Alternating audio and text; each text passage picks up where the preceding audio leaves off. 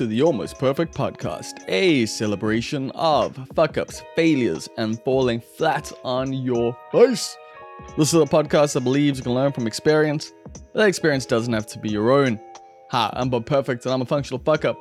Let's learn from somebody else's mistakes. And today we are learning from Tibs Dumi. Now, Tibs is a comedian, a writer, actor, director, He's a multi talented cat, charismatic cat, and someone who I've really enjoyed his comedy lately. I've really, I've booked him quite a few times for a number of my gigs over the last year, and that's because he's been killing.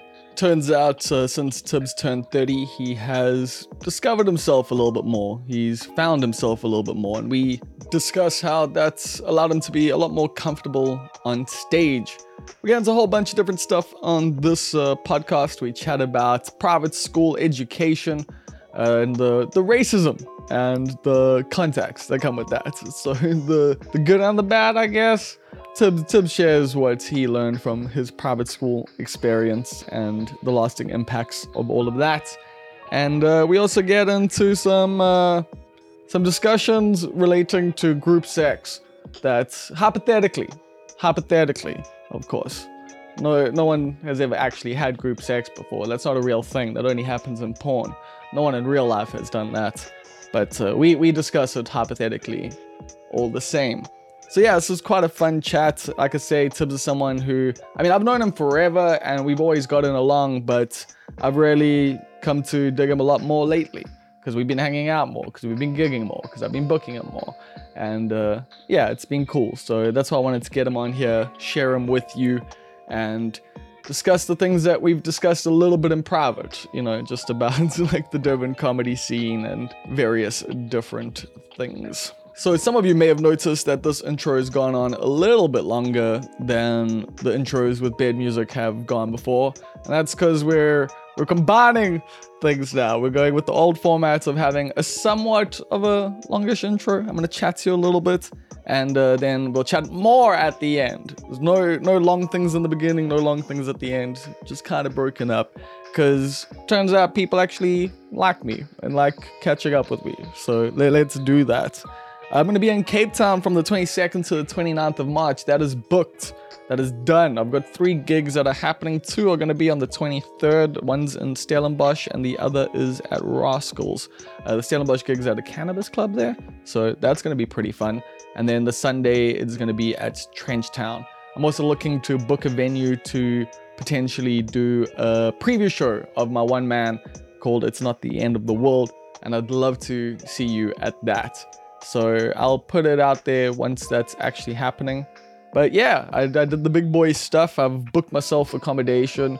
Like I put it out there like I was looking and one friend did get back to me and maybe, maybe not or whatever. And I was just like, you know what? Like I'm not flush flush, but I'm not exactly like, you know, eating noodles at the moment. So I was able to book myself an Airbnb uh, in Gardens, which is surprising. Like I didn't think I'd be able to do that, but I found found a pretty good one that was within my budget and is like 50 meters from Kloof Street. So I think I'm gonna have a good time. I think because uh, like I mean I, I know Cape Town pretty well. I know where where the jewels are. I know where that that's where a lot of the jewels be. So I'm pretty keen to yeah, just uh, live, live that life for a week. I think that's gonna be quite fun, and it's cool, man. Like I can't remember the last time I had three gigs in a week in Durban. It's usually when I'm booking a fucking festival. So I'm gonna try book a couple more gigs, and yeah, maybe even DJ a little bit. I'm obviously gonna come down and chat to people and do some podcasting, so that should be pretty fun. And uh, yeah, I'm really, really looking forward to that, and hopefully I will see some of you there. I'm also gonna be doing a preview for my birthday, which is going to be on the 18th of February. My birthday is the 21st of February, but yeah, we're going to be doing it on that Saturday, uh, doing a little house sit thing. It's kind of a secret, private thing, but if, uh, if you want to come, just let me know. like, we, we can chat. But yeah, we're going to be doing some comedy. Carvin said he'll probably pull through, so you might see some Carvin Goldstone doing some different stuff. Because I told him, yeah, it's a space he can try some things out. And then yeah, we've got comedy. She's been someone who's been opening for me for the last year or so, basically. And fuck, I, I dig her shit, and I'm super stoked to have her on board. Haven't got anyone else on the comedy side just yet. And then I'm gonna be doing well. That's also because yeah, I'm gonna be doing some time. Like I'm gonna be doing like 50 minutes to an hour.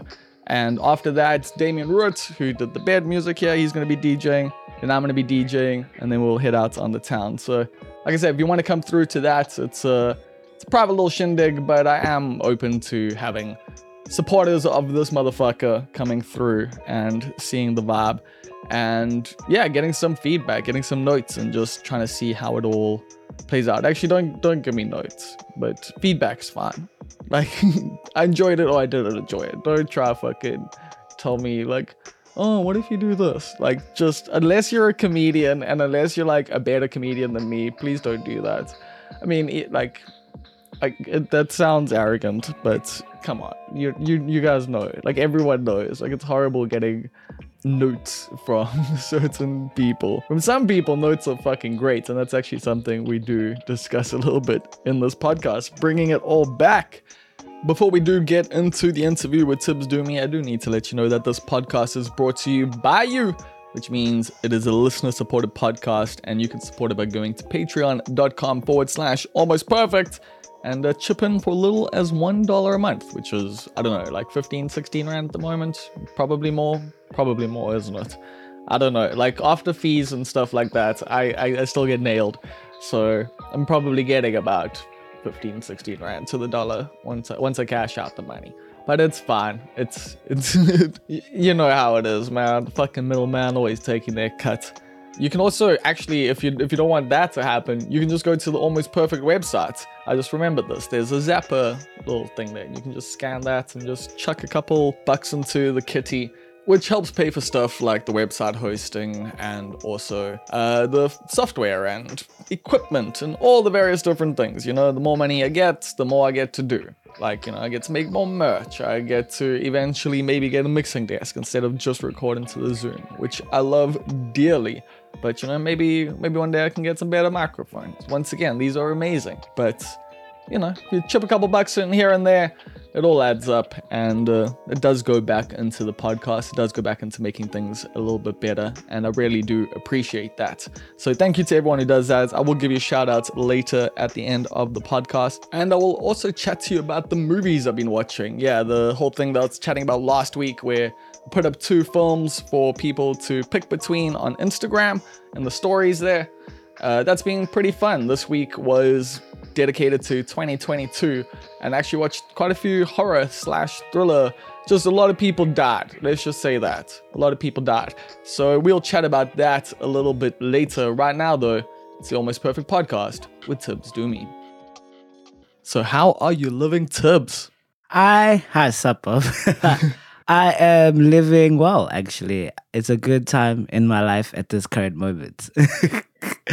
Just at this current moment. Oh, yeah, 110%. Like other moments before this, it's been cuck. Oh, been 110% because, like, this is the first time something, like, things are going well in my life. So it is kind of the best time to be living for Yeah. me. I was feeling like that, like for a while last year. Mm. And then I got dumped. So, Oh, oh God. No, no, no. no. so you, like, I'm just saying, like I was saying on this podcast, on this very podcast, you know, you got to appreciate things like when they're going well, you know, because you never know when something bad is going to happen. And uh, I think it was pretty much the next week where something bad happened. No, to be honest, like breakups are the best motivation for me. So like Well, that's yeah, that. So then that's that's when I get my life together. Like I mean, see, that's the thing. I haven't had a breakup in a long time, and uh, now it's like, oh, okay. Like, also the way I used to deal with breakups back in the day was just like not well. Like, there wasn't in terms of like getting myself together. It was in terms of okay, I'm gonna try to fuck everyone. I'm going to. like just drink and do drugs and just be an outlandish terrible human fucking being so no. this time it's been the first time it's been the you know like oh let's get my life together bro oh no, completely different. Like every breakup is either the time I've gymmed, and then the one breakup is the reason why I started stand up. So I'm like, I always take breakups personally because I'm like, I want to show them that they broke up with the wrong person because I'm petty like that. I'm See, pe- for me, it's more just I don't want anyone to see, like anyone else, like to see like me like struggle. Like Oh. it's like, nah, you're not gonna see me like on on the internet. I'm gonna just be fucking cool. At home, I'm crying on my fucking pillow. Like, but nah, like everything on Instagram is just I'm doing the well, people. I mean, you know, you got it. yeah, that's that's how it is. La- fake it till you make it. That's exactly how I do my breakups. Uh, I wasn't, yeah, expecting to get into that off the bat, but I mean, Yeah, I guess it's gonna be some like part of my material for a while going oh no, no, no. All of my material is about all of my ex girlfriends. If you ever watch my comedy, so that's how it is. Yeah, that's well. I guess yeah. Now that she's my ex, I probably can start telling different kinds of jokes. Uh, but anyway, we're not. I'm not going Yeah, to like, yeah, get yeah. into that right now. Yeah. Uh, why is things going well for you? Oh no! So things are going well for me because I started like I've I've told you before. Like I'm starting my YouTube channel. Well, I saw you do have a YouTube channel that you said that you would post videos every week. Okay. And that's from like six years ago where you posted one video. okay. There's a story. I did my that. research. Yes, there's a story about that one. Which is, do you want to hear the story about that? Yes, actually. obviously. Okay. So then I started film school like that time ago, six years ago, and then there was a per- there was a person that who is the was the curator of that channel. He's like, "Oh my god, you have a great personality. You would kill it on YouTube. I want to help run your YouTube channel." And I'm like, "Okay, cool." So then I was like, "Let's go." Then we did the YouTube channel. It did okay for especially for a first video, but then I don't want to rat him out. But then he was into me, and then I was like, oh, I thought you were doing this like as a favor type of thing. And then he legitimately just hijacked my channel. And then because I wasn't into him, and I'm like, okay, I guess that's kind of the end of my YouTube journey. So what you're saying is that men are trash. Oh, 110%. I am a man, and I can tell you we are 110% trash.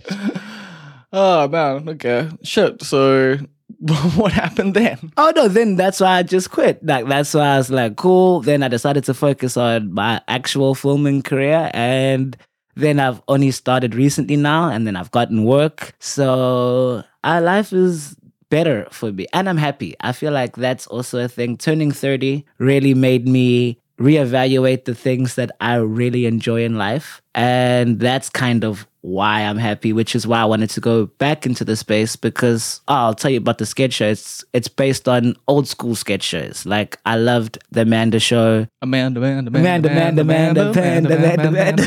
That so I love the Amanda Bring out the dancing lobsters. There we go. You know, like I was I was here at Block Blisters. Like it was my favorite type of stuff. So like that type of and Kenan and Kel and all Oh, that. yeah. So then it's kind of that type of inspiration because I feel like nostalgia is big now.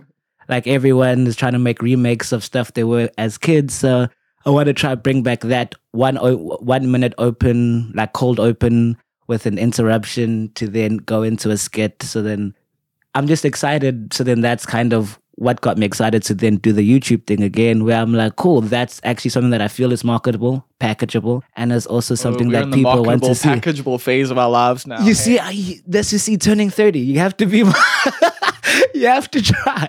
You have to try and do that. uh, I'm like forever just like trying for like you know a couple weeks of the year, and then I'm like oh fuck it, like whatever. I mean, it's gonna carry on doing what I want to fucking do, and people will eventually find it or they won't, and like it's fine because we're all gonna die eventually. Oh yeah, yeah. That I, I just want to die knowing I created the stuff in my head.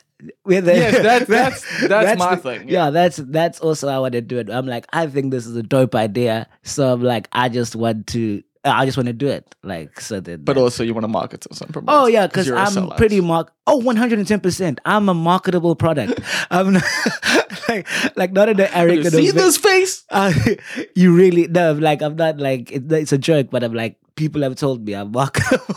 people have told me I'm marketable, so it's something that I never want to compromise. But I'm like I know that I can make a thing.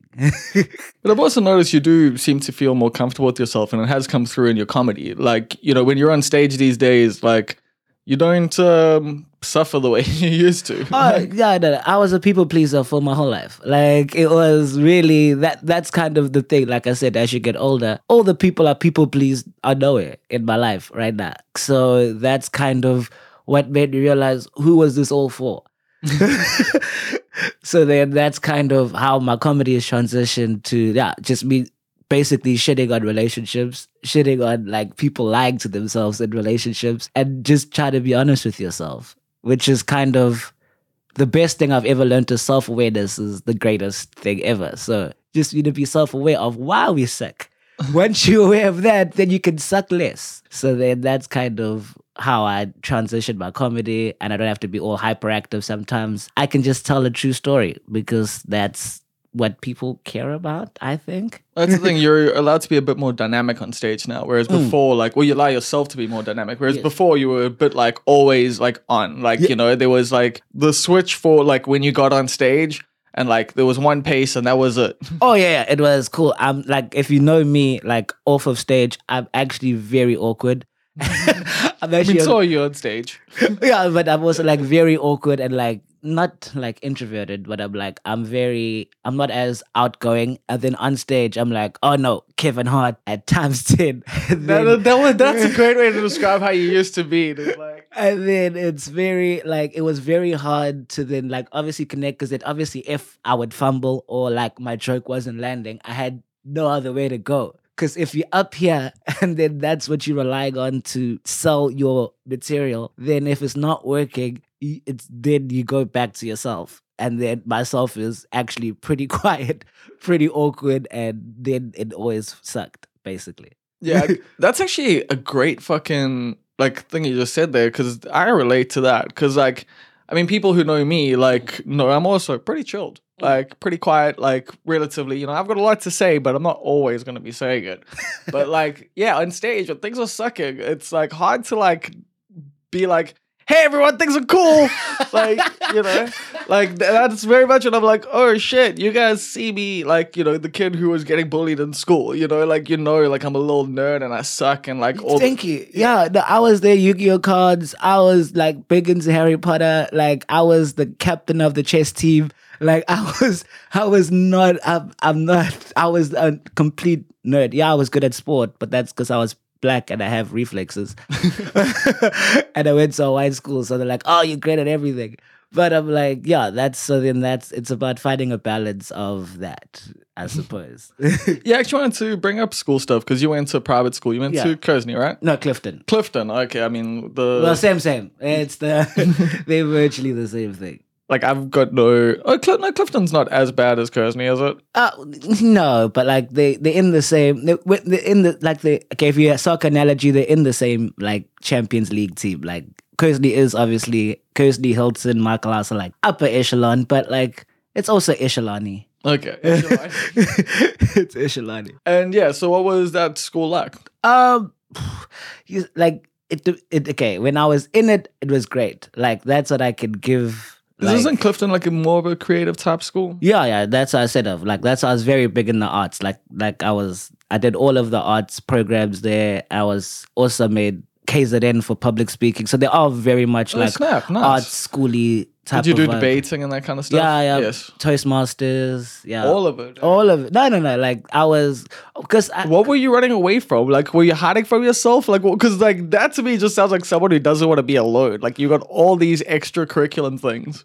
Now, no. What happens is because like my parents were always working, I would get picked up at school every day at five o'clock. Okay. Regardless. Like both my parents were working. I wasn't like a lot of them that had their white soccer moms just come there in And- their yeah, in their. Land Rovers at two thirty. Like, my mom waiting. saw like two things I did it over the years, but Oh, she yeah. worked two jobs. So, like, yeah. Yeah. So then like because my parents always worked, I would always they would always come pick me up at five o'clock. So I'm either gonna wait at two thirty or I'm just gonna do everything. So then I just did everything. So that was fun. But then when I left school and like I sp- thought about it, like there was a lot of I want to say racism, but like it was Well, yeah, of course it was. but it was yeah there was a lot of things that happened that i was like oh if i got in trouble like then i have to see the principal but if someone else did the same thing it was not a thing it was a lot of name calling and stuff. And I thought, oh, it's just being a guy and just a boy banter. chat, it's banter. But then, so that's the one thing that I'll look back upon, which not as fondly Yeah. is but going to the school it was it was for me it was the greatest thing ever because it's how i approach life it's it's why people like me i suppose because i've been in different spaces so i know how to acclimatize to being like around a majority indian people majority white people a majority black people like I think that's what it helped me do. It it helped me not notice the racism, so that I could be myself and carry myself in those type of rooms. So that's the only thing that I will say. It gave me that confidence that a lot of variety of races will I, appreciate Racists me. and races. yeah, that's that. And then to not let it affect me because it never affected me until I spoke about it, and I was like, "That's pretty racist." Yeah, but no, like I don't think you should like it's allowed to affect you. oh no, it is, but it, it helped me get through those spaces, and it's helped me a lot in how I conduct myself in meetings and stuff. And also, I wouldn't do, wouldn't have done public speaking and know how to carry myself and learn how to perform and be all of that without that type I just know there's some radical listening to you now and just being like, you've been like, you I've been indoctrinated. yeah. I've been indoctrinated. They have me, but they did the whole culture thing. Like it's huge. It's huge, Yeah. and that's it's an important thing. Of that's also something that I I like to explore in my comedy. And one of my pitches for my films and series that I want to do also tries to explore like the dynamic of lad culture in like South African high schools because it's massive. It is. Like, I actually think it's a great thing to.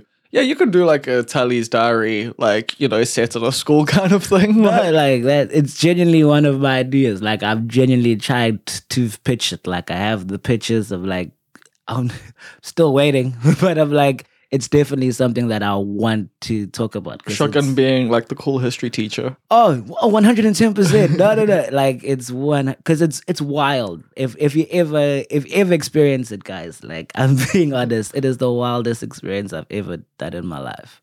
Being at an all boys school. Yeah, yeah, yeah. Yeah, like, same, dude. I was at Glenwood and Yeah. like, it's. I don't know how, like, it's still a thing. like everyone that goes to these schools, like surely is like, hey, that sucked, right? But sometimes, like, yeah, it's yeah, no, I like I've had a lot of strange like things where people are like, yeah, no, school, like I miss school, and I'm just like, that's fucking weird, dude. it's no like the fact that that was the highlight of their life. I mean, sometimes it's not just that, like it's the highlight of their lives. Sometimes it's just like, you know, they like they lack their current lives to a degree. They just like don't want all the responsibilities and kids and like, yeah. oh yeah, that's why I don't have kids. Yeah, Because like they've got still got the same glory in their CEO positions or whatever, you know. Like I mean, I'm not like I'm just saying, you know, like hmm. it's not like like I, th- I don't know if that stereotype always of like the guy who is good at school, like in rugby, like then becomes nothing in life. You No, know, no, no. quite a few times they actually land No, up no, doing a thing, like because they've got a good like connections and like oh no, that's the important part. Like I will say is like yeah, going to those type of schools, going to even like a private college, like oh no, all of majority of my jobs come from those connections. So that's also in uh yeah, I finished Of through how- Downland, so this is Yeah. this is why things have taken me a while. yeah like it's all networking so and so it does it does it does help in that element. So you are right. So so they, they do look after each other. So then that's where the lad culture does come in is they're Yeah. all like oh if you went there they're like like a couple of my jobs they're like okay cool just send us your cv And you and can also obviously explore like dads, like you know, being legacies in Mm. the school and stuff, and then like you know, people getting jobs through that sort of stuff. yeah that's yeah that there's a huge nepotism and like favoritism that comes with it which is great uh, I mean, I'm not going to say which company I worked at because I don't want to get sued or anything. but like, yeah, I've gotten jobs because friends, parents, like you know, ran the company. Yep. And you know, it's one of the biggest companies in the country right now. But it wasn't when I was working there. yeah, that's exactly how I also get most of my jobs. I also won't say the companies that I work for, but that's kind of the networking part, which is also a part of the social game of trying to survive as a freelancer. but do yeah, any school cats check you out doing comedy and stuff? um, yeah, like okay, this is the thing. Like they always say, yeah, tell me, you know this. People like, oh my god, tell me about your gig. Tell me, and then you tell them. Yep. And then they will they won't even reply. Like they won't even say no, I'm not coming. They just won't reply. Then they will see you and they're like, oh, why didn't you tell me? So they have come, like, but it's always by happenstance. Like they came across my poster. Or they were just at the venue and then they a comedy at- gig happened around them. Yeah, literally. like the one at Dropkick Murphy's and the one we had at uh, Robson's. They were just at Robson's and they're like, hey, we saw your name on the poster and we here now. but then when I invite them, crickets. So that's kind of, that's what's hard about marketing yourself as a comedian. No, but it's also you've been doing comedy for quite a while now. So Yeah. like yeah, I don't know. Like I think people like also so here's the problem Mm. is we all invite people to like our first gigs. Mhm. And our first gigs are always terrible. Yeah. Like, you know, we might do well or whatever, but like you're always like a you know, someone pretending to be a comedian. Fair. And so like your friends are all like, "Oh, that was nice. That was cute. That was funny." And then they like don't ever come back. like they just, like Yeah, yeah, yeah. It's my one friend, Shame, like, you they- got no, you do have support. You got a yeah, good group of friends. Yeah, that's what I see. Like they do. That's how I do. Like they do come, and that's it was cool. Like my one friend came to all my shows. So much so that when I did my two man show at the Heat City Festival like a couple years back, like I gave him a free ticket. Where I'm like, you've seen all of this material. Like you've literally seen it from the beginning to the end, and then I added like ten new minutes when I did the show. But then for a majority of them, it's like that. Like they will love it, and then but like the third time they're like, "Hey, I- I think I've heard that joke before." Well, yeah, there's that as well. And then they're like, is it really worth it? But then if they're free, they will always try come. So I do support that hustle. Yeah, no, I I talk some shit sometimes, but I don't know. My shit is like these days is relatively well supported. Like we've been having some hmm. pretty good gigs. Like the oh, last like half of last year, like Oh yeah. pretty much everything except for one gig was like well supported. And it was crazy. December was shit for everyone. No. Dude, what the fuck? No, like I think everybody could travel now so that they were like, cool, I'm leaving the country. or they were just trying to save money. enough, yeah. Or they were just trying to save money. Yeah, I just thought it was everyone was broke. Yeah, that's but like this. Yeah, that's why I was confused. But yeah, we had like Stump noises we were sold out like majority of all of the shows that I went to, and like only one time it was like half of my friends, and then and then also was half of Liam's friends. So then I'm like, so then because there was this like first time, so like all of them came out. Otherwise, it was just randoms, and they were really cool. Yeah, no, we've had like it's been a cool gig. Like you know, Stump Nose and myself, you know, we work together to promote it. It's Like they've got their like network, I've got mine, and like we've been having. So what I was trying to get to is like we've been having like strong shows, and like you yourself, how have you felt? Because like it seems like the best year of comedy you've done for me. Like Oh no, one hundred and ten percent. Like it was. It was actually because yeah, obviously I have a friend named Liam, and then he Yeah. kind of told me like obviously the people pleasing. Like he, he would tell me, I'm like, you're so much funnier. he seems like a bit of a straight shooter. That guy. Oh yeah, no, no, he is. Like he like like that's what I said of like he never like he even said he felt bad because he's just drunk the one day, and then he was like. And then, okay, this was the story. Which again, slight racism, but we'll go on with it. But I was out with him the one day, and then I was just out drinking in Umhlanga. And then the one girl was like, "Hey, you look like Carlton from Fresh Prince of Bel Air." As normal, but I'm just out. I'm just out at a table drinking with my friends. And then she's like in the front of, I think we're at the George. She's like, hey, can you do the Carlton dance for me?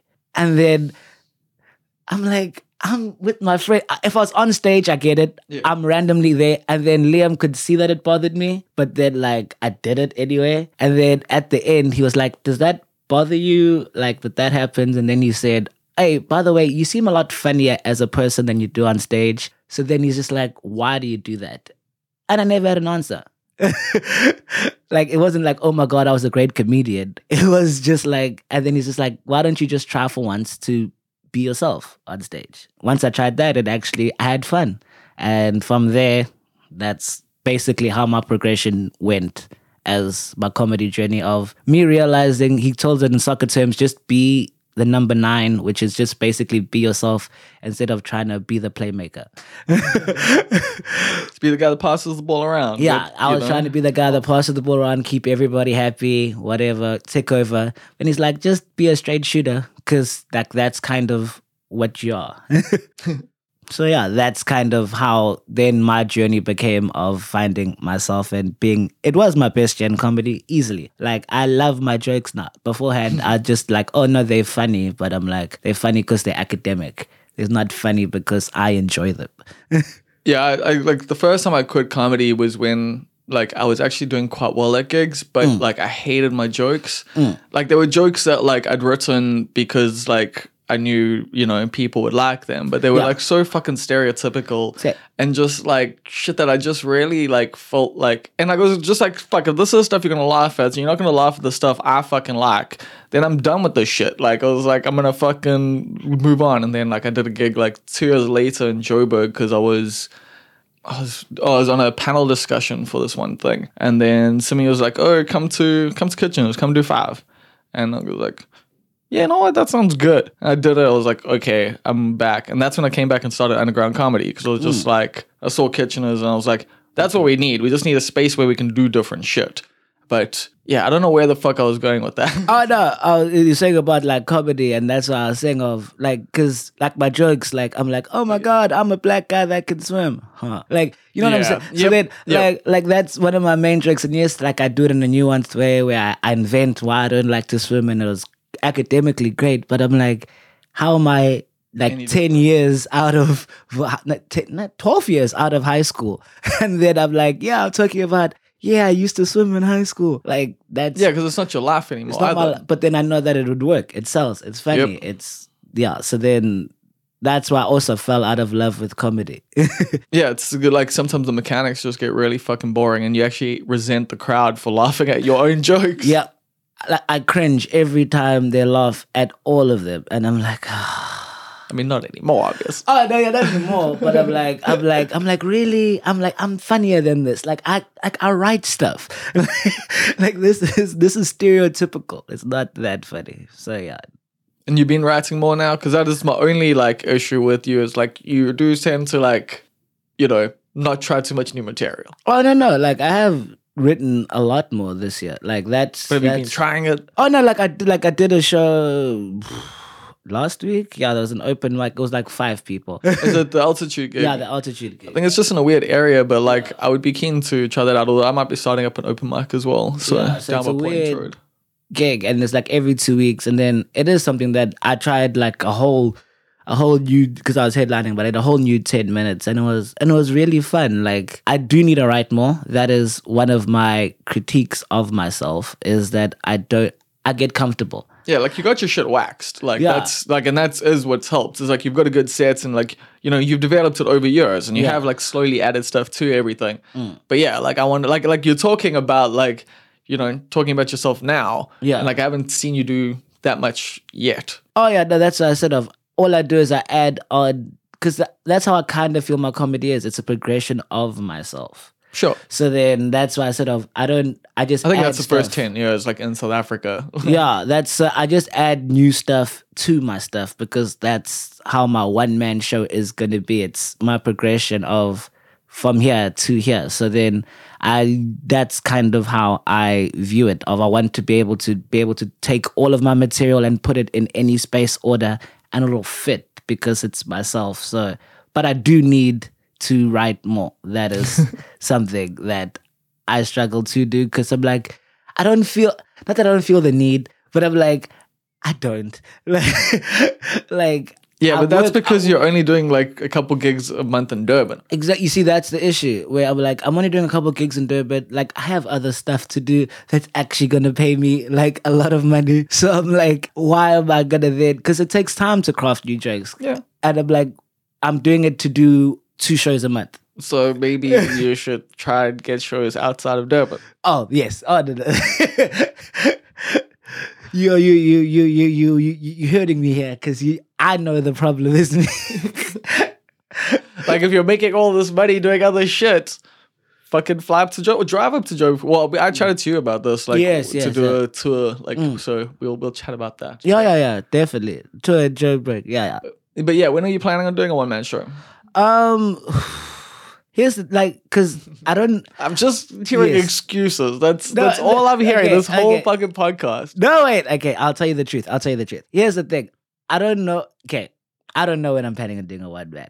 what I wanted to do was do a one man like called like you know the Fresh Prince of Durban, so I can retire the whole Carlton gimmick. So I can explain the Carlton gimmick, explain my my comedy through it, and just end it so I can start my new phases that I'm currently doing on comedy. So I just am too lazy to plan it. To be honest, I have it. I'm just too lazy to plan it. That's, I think that's not gonna get anyone like on your side right now. I, I'm not trying to get anybody on my side, but I'm trying to tell you the truth. I'm trying to tell you the thoroughbred truth of yeah, that's that's it actually. Like I have the show. I know what But it's you were saying just now you want to get like the things in your head done. No, no, no. I want to retire the Carlton thing. Uh. That's what I said of. So then that's all of my old stuff with like a little bit of my new stuff, but not really because that's mainly focused now on what it is to adult in a adulting world, which Yeah. is not what the Carlton's about. But the thing is, you know, you have to get that shit out the way. Like, or you, you Yes. can just not do that. You could also just like move on to your next show. Oh yeah, I can do that, but then like, I feel like I want to do it cathartically, so I can, I can, I can tick it off. I But then fucking do it. it. yes, like, you know, it's very easy. Like, you just set a fucking schedule. yeah, You go, today I'm going to do half a fucking hour. Yeah. And you do half an hour. And then the next day you do half a fucking hour. And then eventually, in two weeks, you've got all your jokes in a fucking decent order. And then you practice that shit. And then you fucking put it on. yeah. That is my problem. I am the laziest procrastinator ever. So I'm not getting any help or anything from you this time. But I get what you're trying to say. Well, it's just yeah, like I think that's a problem. I think in Durban is that people like myself as well mm. gets a bit too complacent. You get a bit too comfortable, and like because there's not necessarily anyone else motivating you or pushing you or any deadlines or anything like that. Like yeah, it is. And it's easy. Like you, you're still doing fine. You're still happy. You still get like what you need out of life. Mm. But like, don't you feel like that part missing?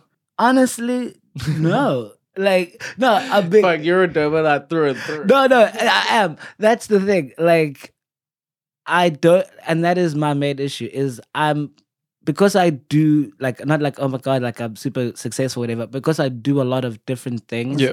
I keep myself so busy that I I've I don't do anything like I because like the one time I was acting in my friend Liam's film, so I'm like it is a whole feature length script. It was we shot for like three months. So I'm like, I never had to think of comedy for three Yeah, months. that's fine. So then I'm like, because I always try and keep myself busy, I don't I don't have long term goals. That is what I'm trying to say. I'm sorry to get why you're single. Yeah, there we go. I don't have long term goals. I'm a very day to day. I'm like, cool, can I get through the couple of months by month? And that's kind of how I operate, which is very bad. I don't know. Like I'm somewhat similar, but like there's always like overarching, like you know, just yeah, like things I'm always like planning towards, working towards, thinking about. You know, like shit takes time though. yeah, that, like so then to go with the one man show also because of the sketch show that we're doing like it starts off with a minute of comedy so i'm trying to also try build a fan base with showing all of that to then market my I get you. one man show because then that's also a thing of i don't want to market it to because my friends have seen my jokes like they went to my two man show they come to majority of my gigs so then i'm trying to also get a new audience so that is Well, that's the point of doing a one man, like essentially, is Yeah. to try and appeal to a broader base. So then that's what I, I'm. So I'm trying to get more content out there because there is very little content that I've actually like. I've done a lot of content, but I've never actually posted it on having a website. Like those are things that I'm starting. Once I've became 30, I thought, hey, let me just get my life together. So I'm starting to get a website. I've registered Liam and I's company, like What's it called? uh, Mita Films. Meter. Films. Yeah, Mita, M I T A Films. Wow.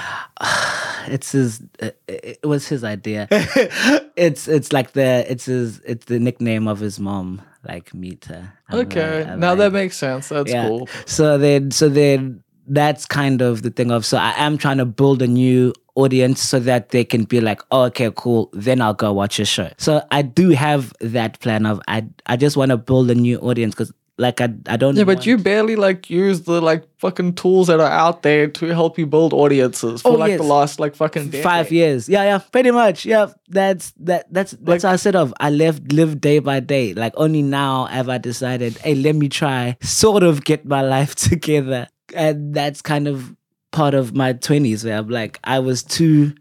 Everything will work itself out. But that's weird because you were like an overachiever in school, right? Yeah, yeah. But then that was kind of the thing of I believed my own hype in school. So then I believe that it'll all work out because it all worked out in school. But you worked in school, didn't you? Yeah, I work.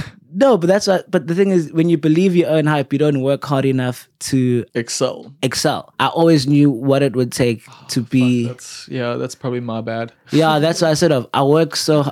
I was never doing it for me. I was working hard to be the best. But to be the best, I wasn't being the best person of myself. I was being the best in the class. So that's kind of. Ooh, I get that. So then my issue was I never had a plan after that. I'm like, oh no, everyone's gonna love me. It's gonna be great because I'm great. And then you get by on that I mean, that was your comedy personality. No. Actually, that's actually a great way to describe like you starting out in comedy. Was like everyone's gonna love me. Like, yeah, this will be that's and and then it carries you for a long time. But then at the end of the day, there's actual tools that you need. There's actual that's why it's called show business. There's an actual business marketing side, which I only started to discover once I started applying for jobs.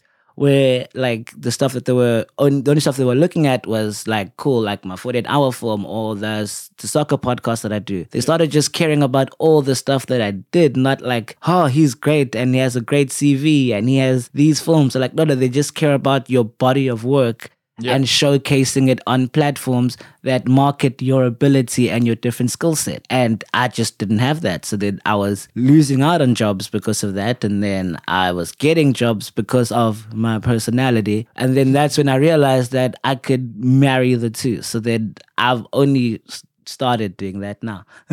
Oh, that's a good explanation for all of it. yeah, no, it's still an excuse. So I can't even help you. I mean, excuses are just explanations.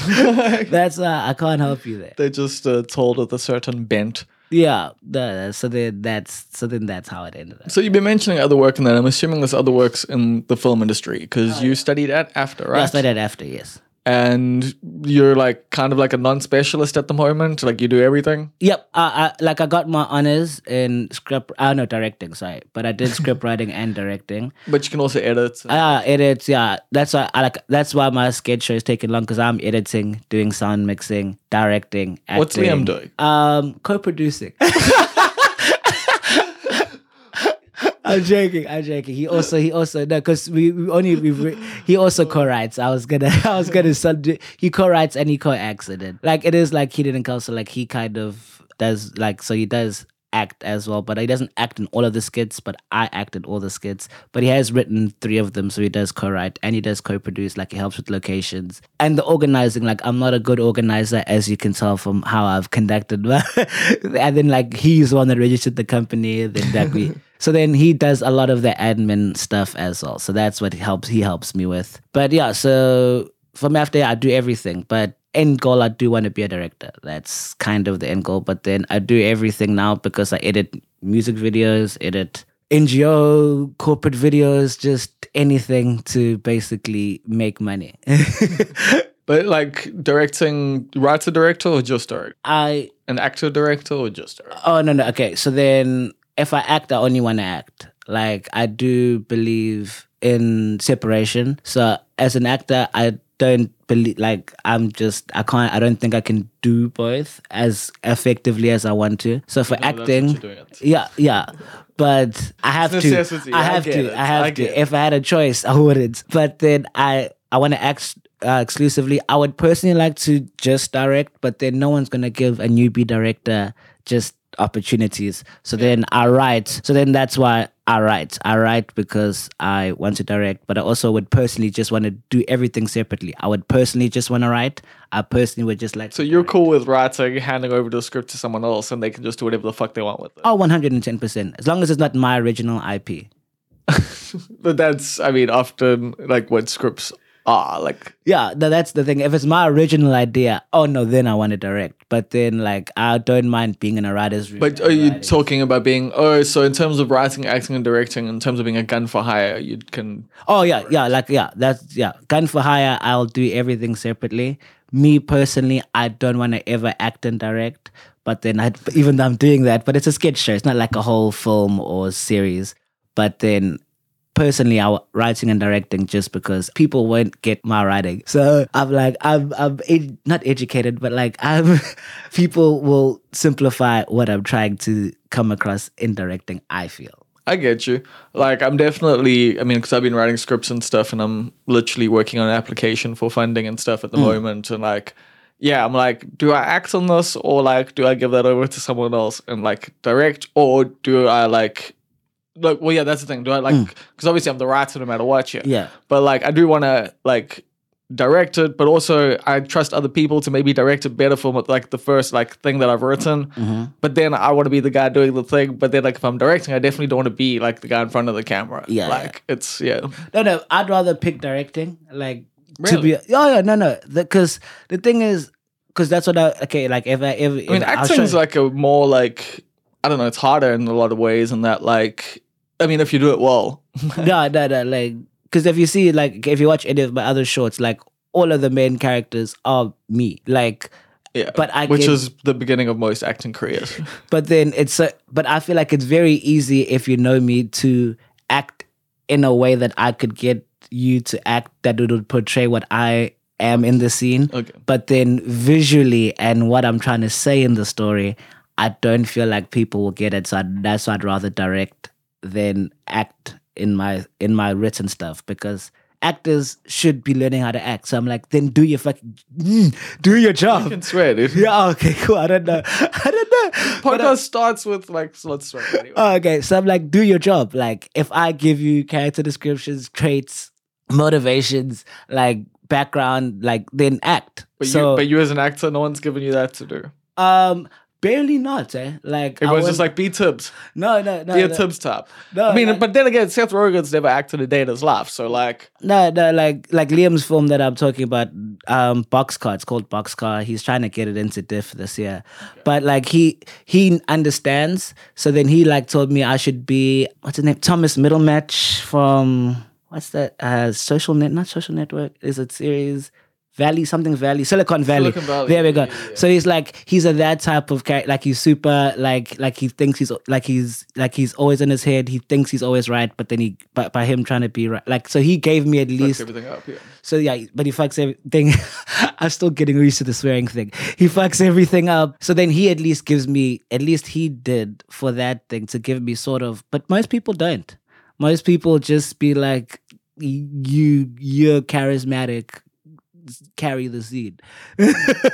like Kevin Hart it up, motherfucker. no, that's basically it. Like that's also I don't think directing is taught very well in South Africa. Like in the commercials and stuff that I've done, like they basically give you one note and that's basically maybe I'm a purist, but that's for that's kind of and everyone just wants to be that. So I'm like, I don't want to be that. Because I don't want to be a front man. Like I told you, I'm very awkward. So I actually don't How did you get into acting then and comedy? both I t- both of them I fell into them. I, I I'm being very honest. Like I told you, I did comedy because my ex girlfriend broke up with me. So I'm like, I want to say how shit relationships are. And then I was oh, friends with Beach. I mean, I did it because of Yeah. fucking like becoming atheist again after going to like being like converting to Christianity. So same thing, broke up with God. Yeah. I now wanted to go on stage and just like tell jokes about like, you know, my relationships. You did the same thing, Yeah. just with an actual human being. yeah, and I just wanted to do it once, and then and then but then I Yeah, I wanted to do it once to see what it was like. And, yeah, and then that was it. And then acting, uh, it was I I gave up Yeah, acting. were you gonna say Beach was was Beach doing comedy before you? yeah, yeah. Beach started like a couple years before me, and then Well, well, you were coming to gigs, so 'cause I think, Yeah, I was coming Yes, to I him, remember. yeah, Yeah, because yeah, yeah, yeah. He was, yeah, we were friends, and then he would tell me, "Oh my god, you'd kill it on stage and whatever." And I'm like, "Nah, I'm just coming to support." And then yeah, one day broke up with my girlfriend. I'm like, I can try this, and then it was cool. But then I was like, cool. I'd rather than write and direct. So that's why I sort of I gave up on acting, writing and directing, and then Liam cast me in his film, and then I then decided to get an agent, and then I decided because I'm like, I'm just chasing the money. I'm like, if people want to pay me to do something, But you're also a purist. I will. Don't worry, bro. Life's full of contradictions. when I mean pure, I can see it, but I'm gonna do whatever it takes. like, yeah, that's something. Like, yeah, yeah. We live in a capitalist society. I guess. Yeah, yeah. So then I'm like, I never realized people would pay me for stuff. So I'm like, people pay me to talk about my life. People pay me to just read their lines charismatically. So I'm like, I'm like, I will do what I yeah. So then that's kind of how even though I can that's what I said if I purely want to be around it. I don't want to Where's do your anything agents? Are there fucking agents in Durban? Not really. Like Because like all the like gigs I've gotten is just go to castings Yeah, here. yeah. Like there's no one like like there's no one pitching it or telling you. You Oh, just yeah. go to the casting. like I tried, but then like they ta- they don't get you enough work. That's especially in Durban. Like if you're in agents, Durban, yeah. yeah. So, but they have people. I'm on their database. So maybe you not saying an agent. yeah, Yeah, yeah. yeah, maybe yeah, agent not the correct word. I'm just on their database, so they they just send me to stuff. Okay, yeah, because like yeah, representation in Durban's No, it, it's non-existent. Like it's not worth paying the fee and them taking fifteen percent because they don't get you nearly enough work and opportunities that you couldn't just get yourself. that you could that yeah that you can get yourself if you just follow stuff. Yeah, that is the frustrating thing. So have you ever thought about bailing Bailing. from Durban? Oh yes, that is that is the the plan for this year actually. Hey, Yeah, where you going though? You you seem like a Cape Town kind that's of guy. exactly where I'm going. That's exactly where I'm going. Um, yeah. So then I have, I have like that's sort of like the the company that like I do a lot of my writing and editing for is based in Cape Town. Oh, sick. So I just want. I mean, there's a good film scene there. So like, yeah. So I'm just looking for just another because then to live in Cape Town's a lot. So I'm just looking for another job, but then people just say just move and then you'll figure it out.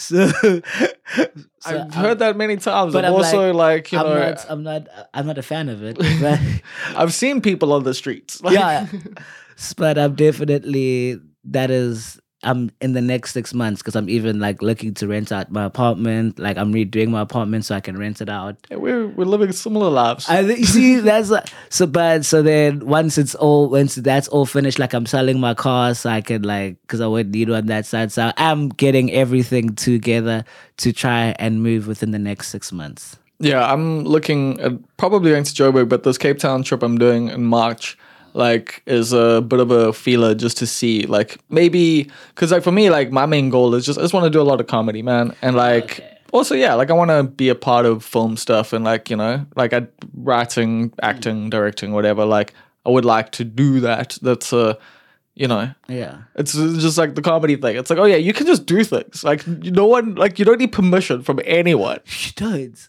That, Like, that, except for the funders. But like even then, sometimes you don't really need that. Mm. No, no, no, yeah. So then that's kind of yeah. So then because Durban, like I've I've I've I've seen Durban, like like we like it's not okay.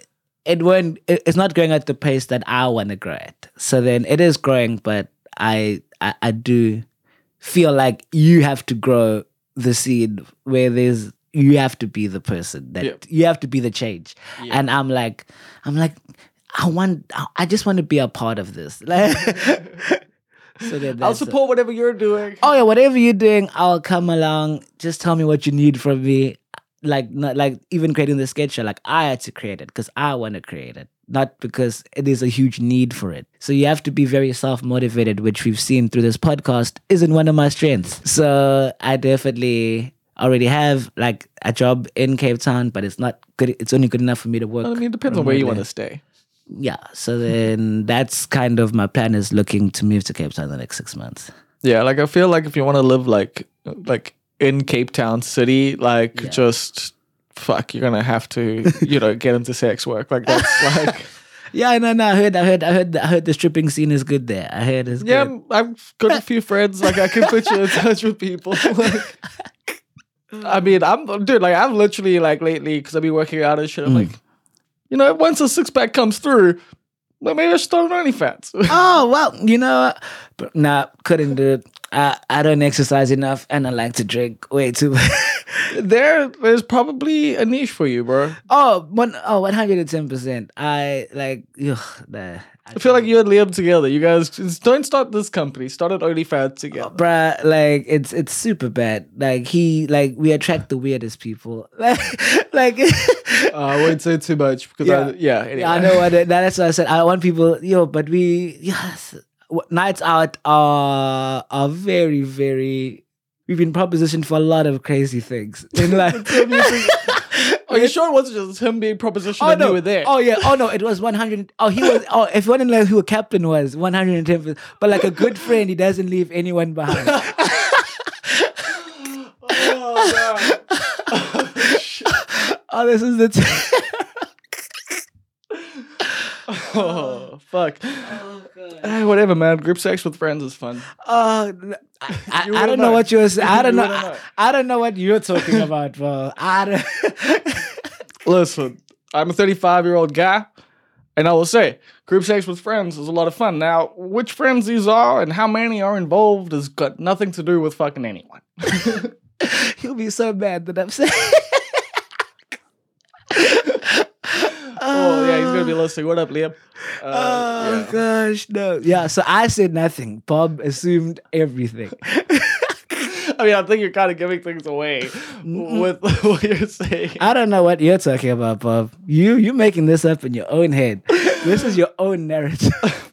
Whatever. Like Yeah. privately, what I've come to discover yes. is that a lot of people have had group sex with friends. Would I've you heard- say that you've heard the same thing? I have heard the same thing. Apparently, according to the people that I know of, that it is a fun experience to share with your friends. But I feel like it is weird that like this is a thing. Like as I've grown older, like and I've spoken to lots of people, like everyone's done it. Like lots of people have had threesomes, foursomes, whatever, and like, but no one thinks anyone has, or like, like or people think like everyone else has and they haven't. So it's like, yeah, maybe you have it, but like you you'll get there. Like you're just gonna hang around. Like you're just gonna be single for long enough, I guess, or you're gonna be married for long enough.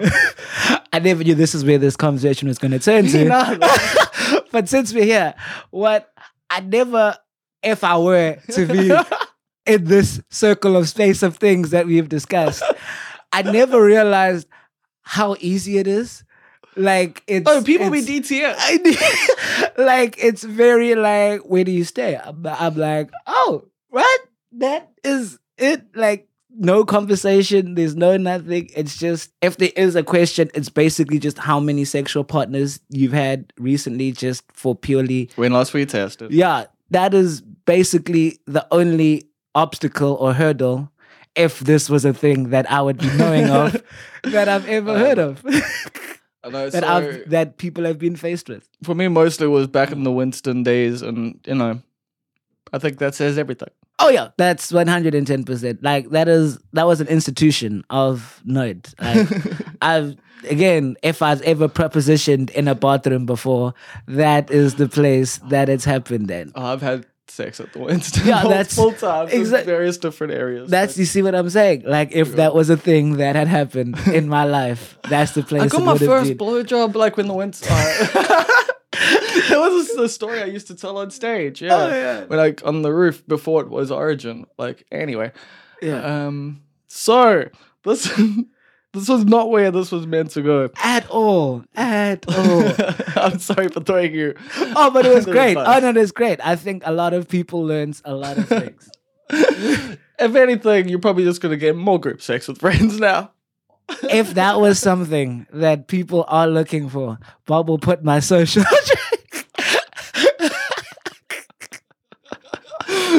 Oh man, you know, I'm not gonna lie. Like I was like thinking, you know, this year let's make the podcast less professional. Let's make it more personal. Because you know, instead of just asking people like professional questions about like how did you get this way in your career, and you know, what are lessons people can learn from you. yeah. Yeah, let's talk more about this kind of shit. I feel. Oh, okay. Oh, now that I know that's what we were talking about, I didn't like, no, like, like this is the first episode of the year, so like you know we got to start it off. Uh, oh, now that I know that, I would have come so differently prepared. I was out there trying to plug my stuff, trying to feel like this is what I learned from my career.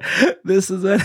well, we are going to actually do that now. We're going to ask the final question of the podcast, right. which is I think I started last year, I think, Mm-hmm. where we ask every guest, what is a big mistake that you learned an important lesson from? Biggest mistake that I learned is that nobody cares about you as much as you think that they do. So As a single guy, you know this to be true. Yeah, that's what I said. Like, so that's my biggest mistake is I felt like my whole life I've tried to please whoever it is. But yeah, so that's my biggest mistake of the only time I've ever felt happy or feel like my life is being successful is when you did what you wanted to do. So that's kind of a thing. So then that would be my biggest mistake is not caring oh caring too much about other people's opinion on my craft, my whoever I am. Yeah. I get you there. I mean, I've been in similar situations. I think I've been on a similar journey. Like, as much as I used to project that, like, oh, I don't fucking care. That Mm. was, you know, the whole thing. like, you know, like, that was I was like, yeah. I want you guys to think I don't. Care. Like, so I care that you think about it. Like, it's like I'm still caring. Like, it's like.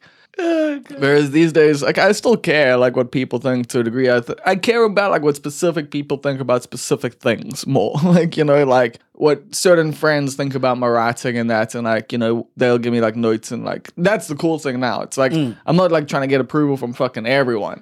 I'm trying to get approval from a handful of people who I really fucking respect, and they'll help me get that approval. Like they'll actually be like, ah, why don't you try this? Or I like this, and like I'm like, thank you. Like whereas yeah, everyone else is trying to get their approval, and they're just like, boo. No, yeah, that's yeah, like you said, that's the thing. Because other people actually they're just haters. People are just genuinely haters out there. So then there's a kind group of people that will give you constructive criticism. Yep. Those are the people you listen to. Other people just want to project what they think you should be on you. And then those are the people that are gonna not be there. He said after years in the Durban comedy scene. Yeah, one hundred and ten percent. Love you guys. Not throwing shade anymore. I promise. I'm Oh, no. now. Oh no, no! All the comedians. Uh, I can't even talk about Durban comedy scene. That we'll be here for years. But, but yeah.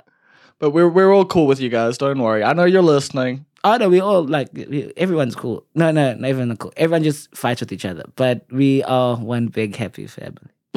I w- like that's like I'm not a part of fucking any groups anymore. I don't fight with nobody.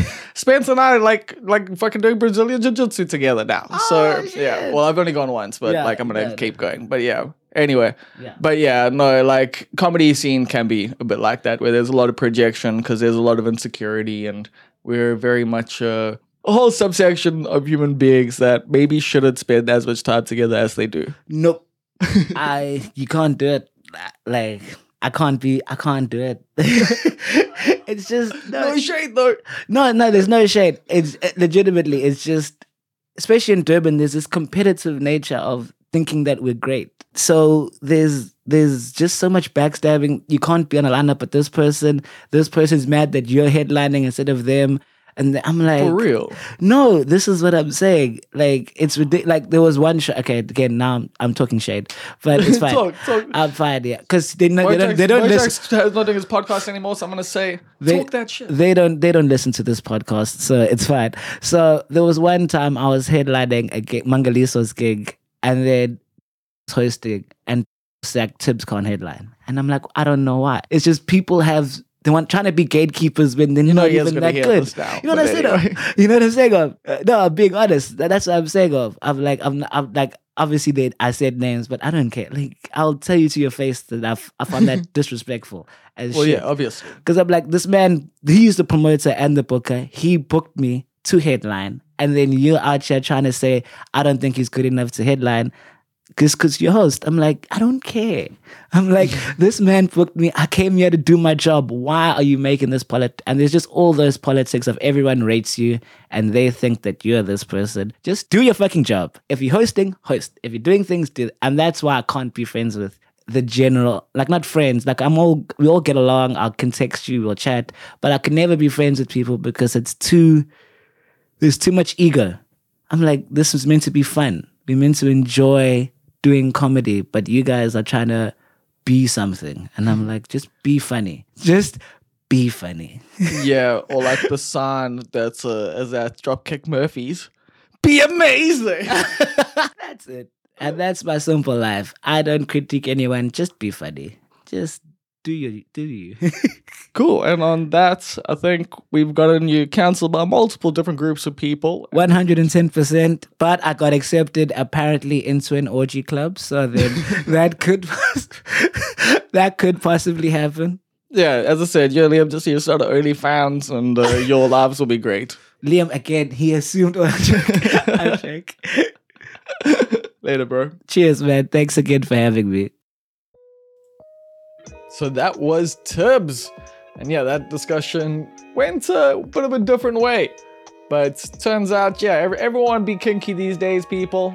Everyone's kinky. Like uh, if you're not, you're you're missing out. Nah, whatever, man. You can you can live your life. Have the sex you want to have. Have the sex with the people you want to have. Whether it's one, two, three, five, whatever. Like you know, if you want to jerk off or if you want to fuck 30 people, like just have a train run on you. Live your life. I I'm I'm not one to. I'm definitely not one to fucking judge. That is for sure. But yeah, you can actually check Tibs and I both doing stand up comedy on the 25th of February at Stump Nose Brewery. Tibs is going to be hosting, I'm going to be headlining. Because yeah, I've got some material to fucking do at the moment. In case in case you didn't realize from the chat in the beginning, I definitely want to work my ass off and just try and get as much time on stage as possible before the National Arts Festival. If I even get accepted, if I even get accepted. But I don't know of any comedians that have been rejected. So maybe maybe I can, you know, be the first. We will see how that goes. As I was saying at the beginning, I have been watching a lot of movies. You can follow me on Instagram at almost perfect bob where and you can also follow me on Letterboxd where I do little reviews things. Same thing, almost perfect Bob. But each day, I'm probably gonna do it for this whole year. Like I might have to watch the movie in the morning or something, you know, sometimes depending on life and all of that. But yeah, you can basically find time to watch a movie a day, and that's kind of the plan. So I put up a little poll, people pick the movie, and this week was all about catching up on recent films, mostly films done in 2022 and it's been it's been cool. There were like there, there were a lot of horror films. There were quite a few to choose from. Last night I watched X, which is just a great throwback. Like it's a classic horror film in that it's very horny and then it gets very violent. There's suitable amounts of gore, some creative death scenes, good story, like good, you know, it, it hits all the beats like of a slasher. Like I don't know what what you're expecting. Although we will chat about a film just now that you know you can actually expect something different, but that wasn't really a slasher. Anyway, X is like yeah, super super fucking horny, lots of sex, lots of violence, just a just a good old fashioned good time. Uh, does like they they do they, they, they there's some surprises, there's some changes. They do subvert the genre a little bit.